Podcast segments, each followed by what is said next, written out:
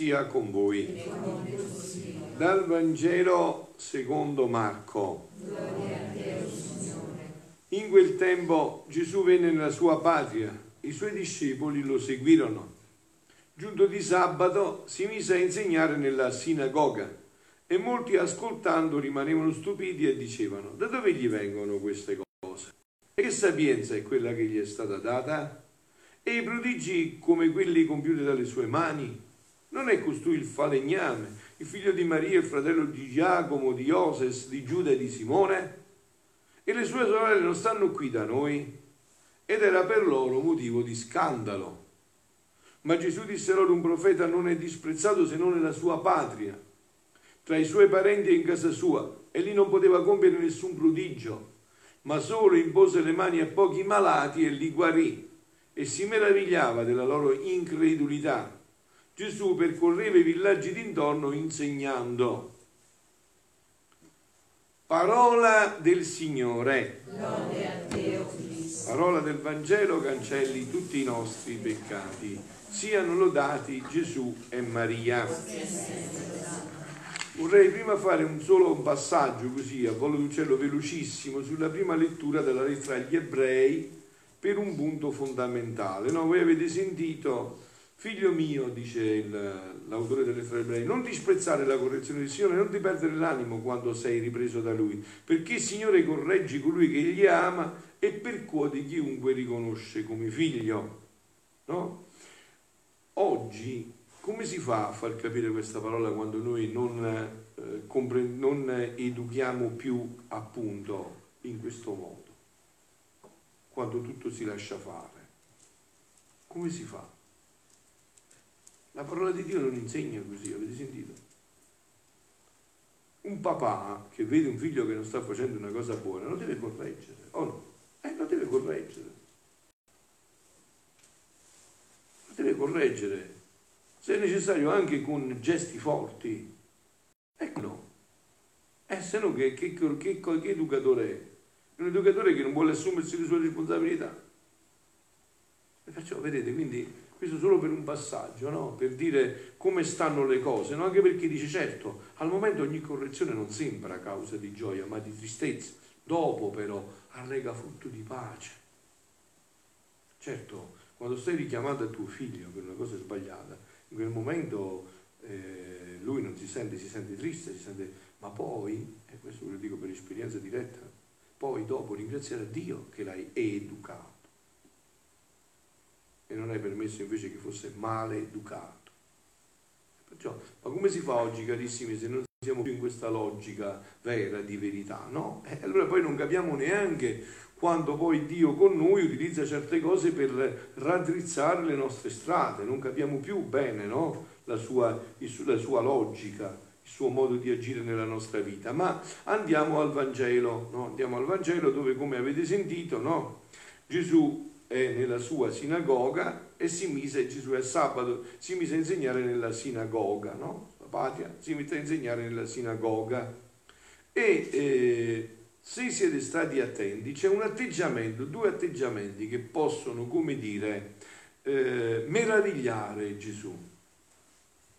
E si meravigliava della loro incredulità.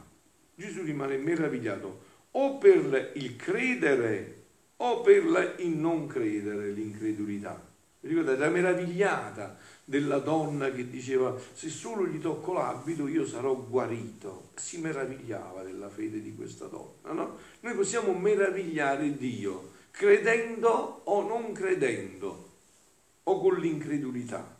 Dipende dal nostro atteggiamento. Con il nostro atteggiamento noi possiamo meravigliare Dio. Infatti sentite che cosa meravigliosa dice Gesù a Luisa proprio a questo riguardo, no? È un brano del 9 febbraio del 1927. Dice eh, Luisa, onde mentre scrivevo pensavo tra me, prima di scrivere certe piccole cose che Gesù mi dice, mi sembrano di pochissima importanza e perciò non mi sembrava necessario di metterle sulla carta ma nell'atto di scriverli in modo che Gesù mi ordina, me le ordina nel mio interno, cambia la scena e mi sembrano piccole nelle apparenze, ma di grande importanza nella sostanza. Stando così tutto ciò, qual conto daranno a Dio chi ha tenuto e chi tiene autorità su di me? Per quando non si sono imposti con la loro obbedienza a farmi scrivere? Quante cose ho tralasciato quando non ho ricevuto nessun comando? Quante cose ho tralasciato quando non ho ricevuto nessun comando? E Gesù, muovendosi nel mio interno, mi ha detto, sentite, figlia, certo che mi daranno conto se credono che sono io. Il conto sarà strettissimo, salatissimo, perché credere che sono io e non far conto anche di una parola è come se volessero soffocare un mare di bene e per l'utile, per l'utile delle creature.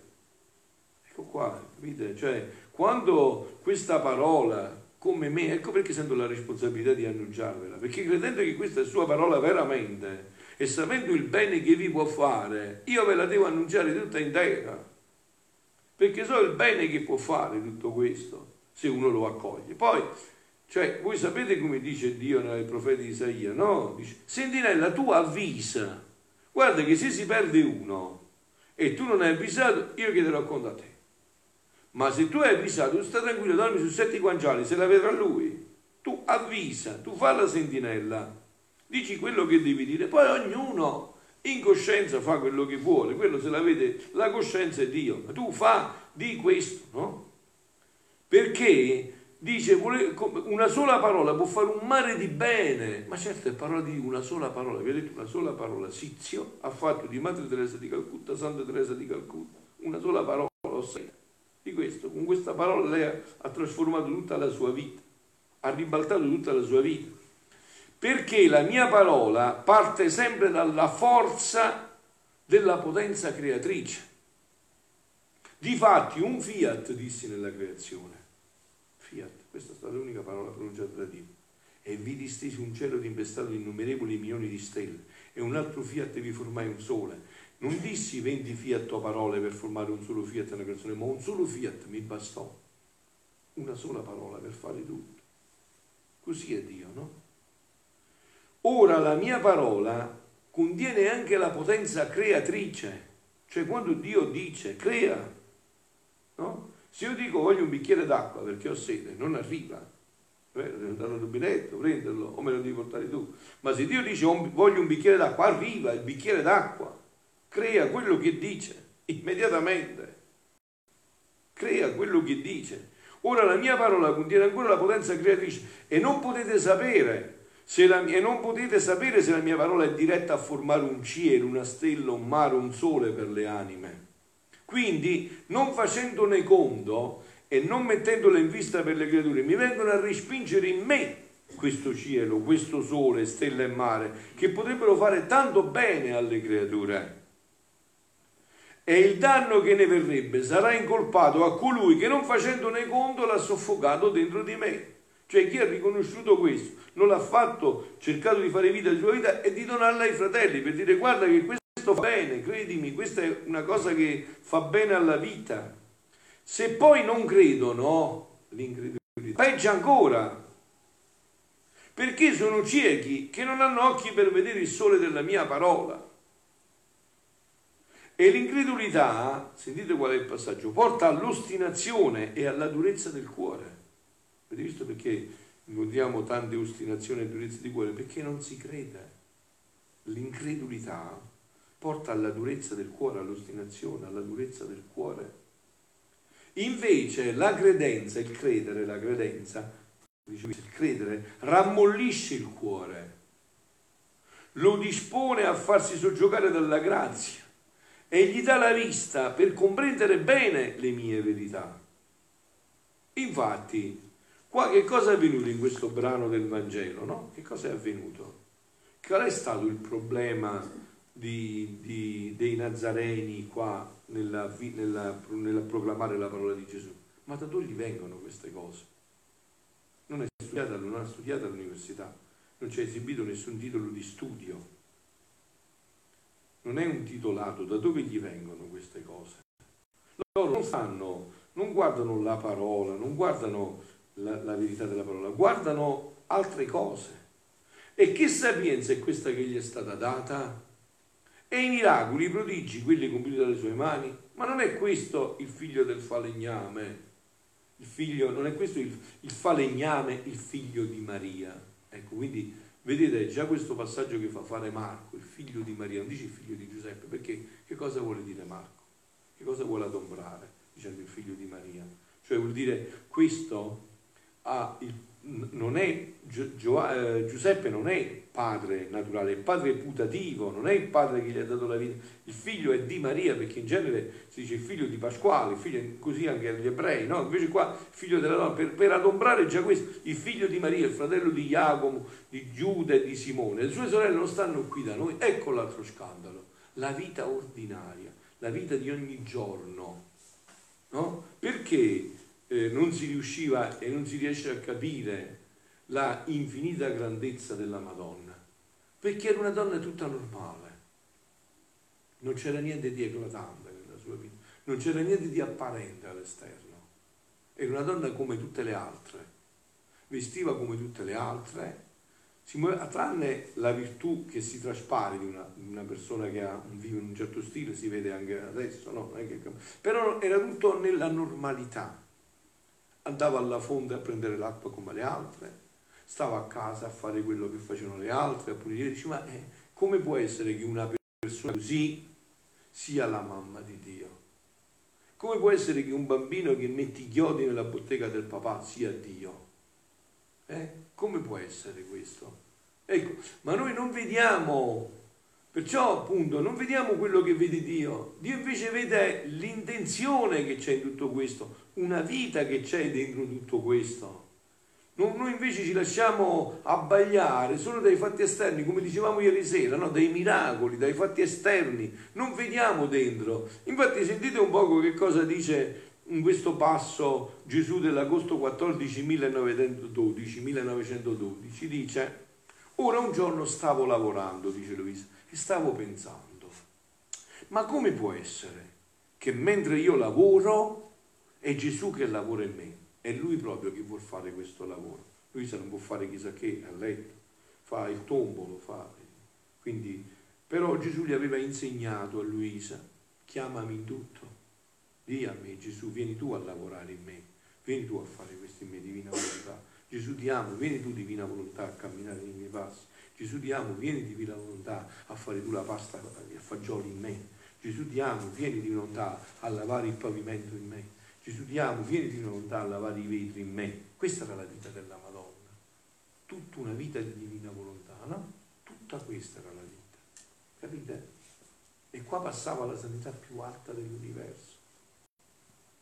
Eh, e anche noi vorremmo stupiti, ma come? Eh, noi pensiamo che i santi sono quelli che hanno le stimmate, che fanno cose straordinarie, che fanno miracoli. Vi sentite che ricordate ieri sera quando avevo letto che Gesù cosa diceva? Lascia perdere i miracoli, ma che miracoli mai trovano? Ma che miracoli è miracoli? Questi sono io quando ci vogliono le occasioni, quando ci vogliono le modalità che ci vogliono. Invece noi siamo attratti da questo.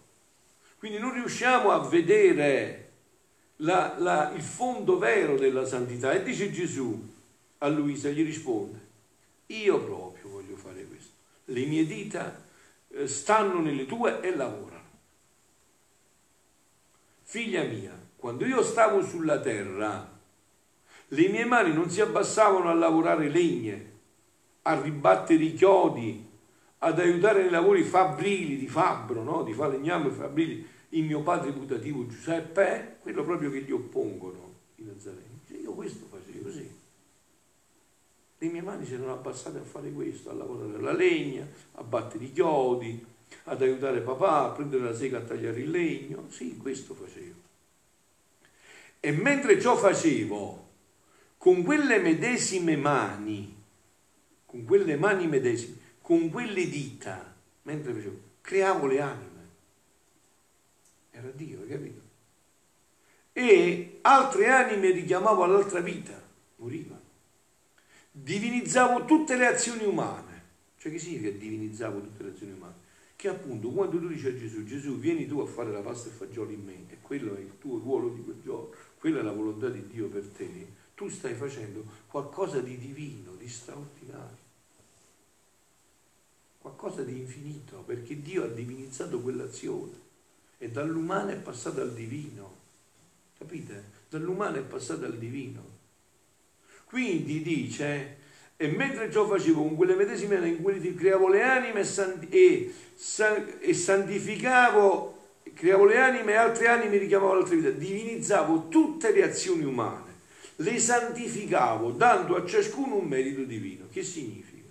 Quando Gesù mi ha creato e mi ha mandato nel mondo, ha fatto tutto quello che io dovevo fare, tutto, non ha lasciato niente, ogni respiro, ogni palpito. Dico di me, vale per te, vale per ogni uomo, tutto.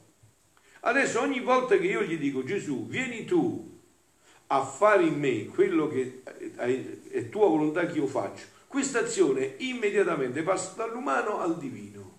Allora che significa passare un'azione dall'umano al divino? Significa che esci fuori dal tempo e dallo spazio quindi quell'azione diventa un'azione eterna, immensa, infinita, onnipotente e onniveggente. E non mi appartiene più. È Dio che può tenere questa, questo atto, non lo posso più tenere io.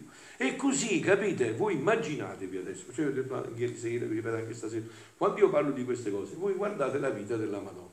Voi immaginatevi la Madonna dal primo momento del concepimento fino all'ultimo momento della vita quando è stata assunta in anima e corpo. Una tradizione francescana, no? Dice, prendiamola come buona, eh? Dice che la Madonna sia vissuta 72 anni. Mettiamo che sia questo l'età della Madonna, no? Eh? Allora, immaginatevi dal primo atto di concepimento fino all'ultimo momento, 72 sempre di atti divini. Non c'è stato un minuto, una frazione millisimale, un atto che non sia un atto divino questa creatura che capitale ha portato davanti a Dio? Che cosa potevano capire questi poveri nazareni se non conoscevano questo? E cosa possiamo capire noi se non conosciamo questo? Allora immaginate voi chi è questa creatura davanti a Dio, che né mai né per un istante solo ha fatto un atto manco minimo di sua volontà. Perché è entrato in questa vita. E questa è quella vita che vuole insegnare a noi. Questa era la vita vi ho detto, questa che cosa? La vita non è che ci dobbiamo sforzare, noi ci dobbiamo sforzare adesso perché è subentrato il peccato, ma questa era la vita della nostra vita, questa era la vita originaria di Dio ha dato a ogni uomo. Adamo doveva vivere così, come è vissuto Maria, Eva doveva vivere così. E tutti i discendenti di Adamo ed Eva, se non avessero peccato, dovevano vivere con questa vita. Quindi diciamo era una vita più intima a noi di noi stessi. Ma già che c'è stato il peccato, ecco che Gesù ha dovuto rivenire, Dio, a rifare tutto da capo. Il primo Adamo, Adamo, è stato sostituito dall'ultimo Adamo, anche se il primo Adamo era stato fatto in vista dell'ultimo Adamo, che è Gesù Cristo. Eh? Però Gesù ha dovuto sostituire tutto, perché tutto è stato fatto in vista di Lui, Gesù Cristo. Senza di Lui nulla è stato fatto di ciò che esiste. Lui era il prototipo, il modello quando la Santissima Trinità tutto è stato fatto così. Quindi dice, e mentre ciò facevo, quindi dando a ciascuno un merito divino, nei movimenti delle mie dita chiamavo in rassegna tutti i movimenti delle tue dita e degli altri. Cioè tutti i movimenti delle dita mie e di tutti gli uomini che sono stati, sono e saranno. E se vedevo che le facevano per me, o perché io le volessi fare in loro, io continuavo la vita di Nazareth in loro e mi sentivo come rinfrancato da parte loro per i sacrifici, le umiliazioni della mia vita nascosta, dando loro il merito della mia stessa vita, appunto di una vita divina. Figlia, sentite qua, perciò loro non potevano capire e noi neanche capiamo se non entriamo dentro questo bene. Figlia mia, la vita nascosta che feci a Nazareth non viene calcolata dagli uomini, mentre non potevo far loro più bene di quella dopo la passione. Dopo della passione, il bene maggiore che ci ha fatto Dio sono stati questi. Voi vi siete chiesti perché Gesù, 33 anni di vita, 33, giovanissimo, appena tre anni di evangelizzazione, di cui molto tempo si ritirava pure da soli in preghiera, no?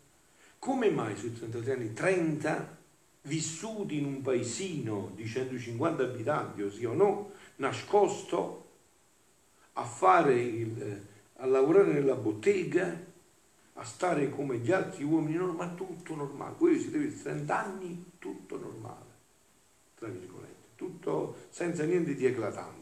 Perché? perché doveva rifare tutti gli atti di tutti gli uomini di tutti i tempi. Doveva rifare tutti gli atti di tutti gli uomini di tutti i tempi, perché ognuno potesse dire, ognuno potesse dire, Gesù per me ha fatto tutto. Ognuno potesse dire, Gesù per me ha fatto tutto. Tutto quello che io dovevo fare, eh? no? quando cambi tu 100, 150 anni, eh? quando vuoi cambiare? Cioè, allora, tutti quegli anni Gesù ogni atto che hai fatto in cui c'è andato ci ha fatto tutto per te. E questo per ogni uomo. Ecco perché è stato 30 anni, 30 anni di vita nascosta, di vita di preghiera, di vita di silenzio, di vita ritirata. Perché doveva rifare tutto quello che gli uomini dovevano fare davanti a Dio. Rifare tutto. Ecco perché si è tenuta Luisa 62 anni sempre a letto e 19 in semiletto perché Luisa doveva entrare in questo disegno infinito di Dio. Quindi dice non potevo fare a loro più bene di questo. Non potevo fare, figlia mia, la vita nascosta che fece non viene calcolata dagli uomini, mentre io non potevo far loro più bene di quella dopo la passione.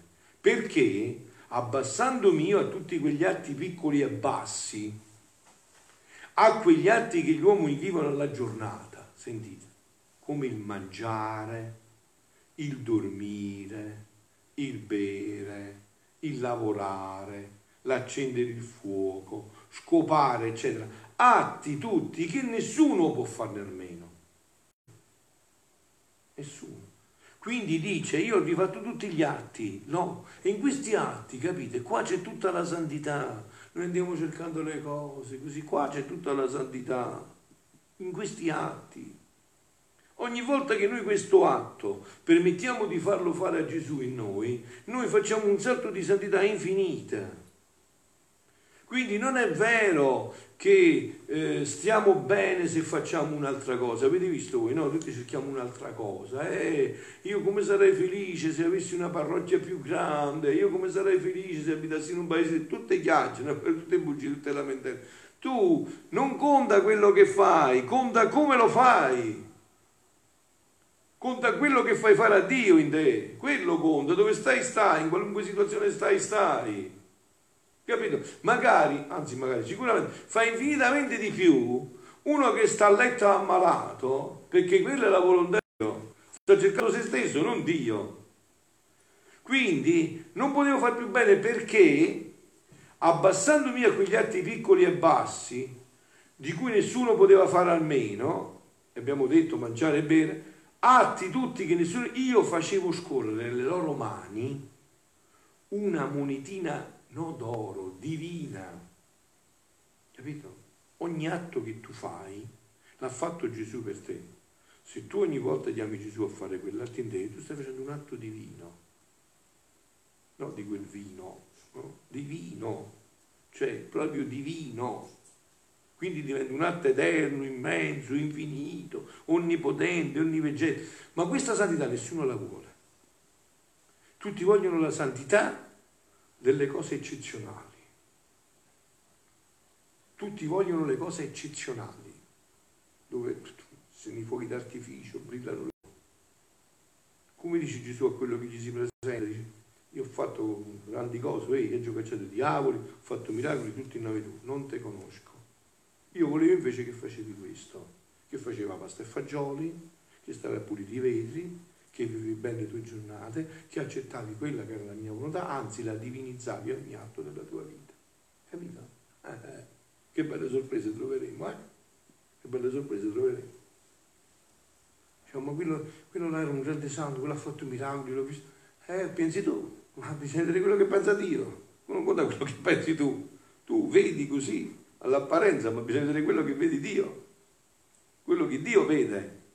Io facevo scorrere la mano una monetina divina e di prezzo incalcolabile, sicché se la passione, le ridenze, le ridenze la vita nascosta corredava ogni azione umana, anche la più indifferente, anche, hai visto, se più indifferente, anche questo, anche questo, eh? anche la più indifferente. Il più indifferente di merito divino e di prezzo infinito. Ogni azione, anche la più indifferente. Pensate voi, questa vita vissuta così che vita bellissima sarebbe. Sapere che ogni istante è carico di possibilità di vita divina, ogni cosa. Non c'è niente che è escluso, tranne il peccato, vabbè, ma questo lo sapete a memoria ormai. No? Fanno le cose sbagliate, no? Certo no? Mi dice uno, dice, ma io posso dire a Gesù, Gesù viene a fumare in me, dice, ma tu sei citrulo proprio, allora sei proprio un citrulo, è vero che sei un citrulo. cioè, è chiaro, no? Queste sono cose che, non sono neanche da chiedere, no? Ma in tutto il resto, anche le azioni più indifferenti, tutte, hanno un merito divino e di prezzo infinito. Perché? Perché le ha fatte Dio per me. Quindi quell'azione è l'azione che Dio ha fatto per me. Io devo soltanto prendere e dire sì, sì, papà, prendo quell'azione che hai fatto per me. Capito? Niente, non devo fare niente io. Devo fare semplicemente questo. Tu nella vita della divina volontà devi cambiare niente. Tu che fai a casa? Pulisci il pavimento? E quello devi continuare a pulire, che vuoi fare? Che fai? Lavi i piatti? E quello devi fare. Che fai? Fai da mangiare? E quello devi fare. Ma devi cambiare la modalità e il modo che cambia. Tu che fai? Stai all'ufficio, lavi carte? E quello devi fare. Tu che fai? E quello devi fare. Ma cambia il modo, la modalità che tu attenzioni questo e lo fai passare dall'umano al divino ogni cosa, ogni cosa, anche la più indifferente, ogni cosa. In questo momento il mangiare, il dormire, tutto, perché Gesù ha voluto divinizzare tutti gli atti umani. Vedi? Concludiamo, eh? Mentre tu lavori, dice a Luisa, lavorando perché io voglio lavorare, cioè mentre tu Luisa stai lavorando, perché io voglio lavorare in te, mi fai lavorare in te, infatti Gesù gli fa sentire proprio che gli mette le mani nelle mani una volta Luisa mentre sta facendo il tombolo, no? State proprio le mani di Gesù dentro le sue mani. Mentre tu lavori lavorando perché io voglio lavorare, le mie dita scorrono nelle tue. E mentre lavoro in te, dice Gesù, nel medesimo istante le mie mani creatrici, quindi le mani di Gesù entrano nelle mani di Luisa, stanno lavorando e quelle stesse mani che stanno nelle mani di Luisa che fanno nello stesso tempo? In questo tempo le mie mani creatrici sto mettendo alla luce, eh, sto mettendo alla luce di questo mondo, quante persone stanno mettendo alla luce di questo mondo, sta facendo? Altre le chiamo, venitevene che è finito il tempo, venitevene da me, morite, venite da me, che arrivate, avete fatto il vostro percorso, adesso dovete venire da me. Quante santifico, altre correggo, altre castigo. Ora, dice a Luisa, quindi anche a me e a te, quando facciamo, tu stai con me a creare, perché sono le stesse mani, no? È questa mano che fa, sta nell'altra mano, è vero. Quindi tu stai con me a creare stai con me a chiamare, a correggere d'altro. Sicché, come tu non sei sola, neppure io sono solo nel mio operare. Ti potrei dare onore più grande. Ah, che, che meraviglia la vita cristiana, eh? che splendore senza fine. Eh? Invece noi andiamo in cerca di cose sbagliate, cose eclatanti, e così ci stressiamo e non facciamo né questa né quello. Invece questa è la vita cristiana. Questa è la vita che Dio aveva dato all'uomo prima del peccato. Ma chi può dire, dice Luisa, quello che comprendevo, il bene che si può fare a noi e agli altri, facendo le cose perché Gesù le vuole fare in noi. Avete capito? Cioè, facendo le cose perché Gesù le vuole fare in noi. Tu domani mattina che devi fare? Alzarti, portare i bambini a scuola, i piatti. Ecco, queste sono tutte cose di volontà di Dio. Quindi falle fare a Gesù in te. Queste sono tutte cose che tu devi fare e che Gesù ti dice farle fa mente. E queste azioni dall'umana le facciamo diventare divine. Chiama a me, dice Gesù vieni tu a me, dobbiamo andare a prendere, Gesù vieni tu a guidare a me mentre vado a prendere i miei figli a scuola, Gesù vieni tu a fare il cibo in me, è queste cose che devi fare della vita ordinaria di ogni giorno. E ditemi voi, c'è una cosa più facile di questa per farsi santi, è grandi santi. Vedete che questa è la santità mariana per eccellenza. La Madonna è vissuta solo così, esclusivamente così, unicamente così. Ed è l'inarrivabile, colei che appunto è inarrivabile in questo senso, perché lei non ha perso mai un colpo, manco minimo. Manco minimo, non ha mai perso nulla. Quindi dice, concludo, concludo, e concludo anch'io, ma chi può dire quello che comprendevo? Il bene che si può fare a noi e agli altri? facendo le cose perché Gesù le vuole fare in noi, la mia mente si perde e perciò faccio punto. Spero che si perda pure la vostra mente. Pensateci un po' adesso. Che cosa vi ho detto, vi ha detto Gesù attraverso me? Siano lodati Gesù e Maria.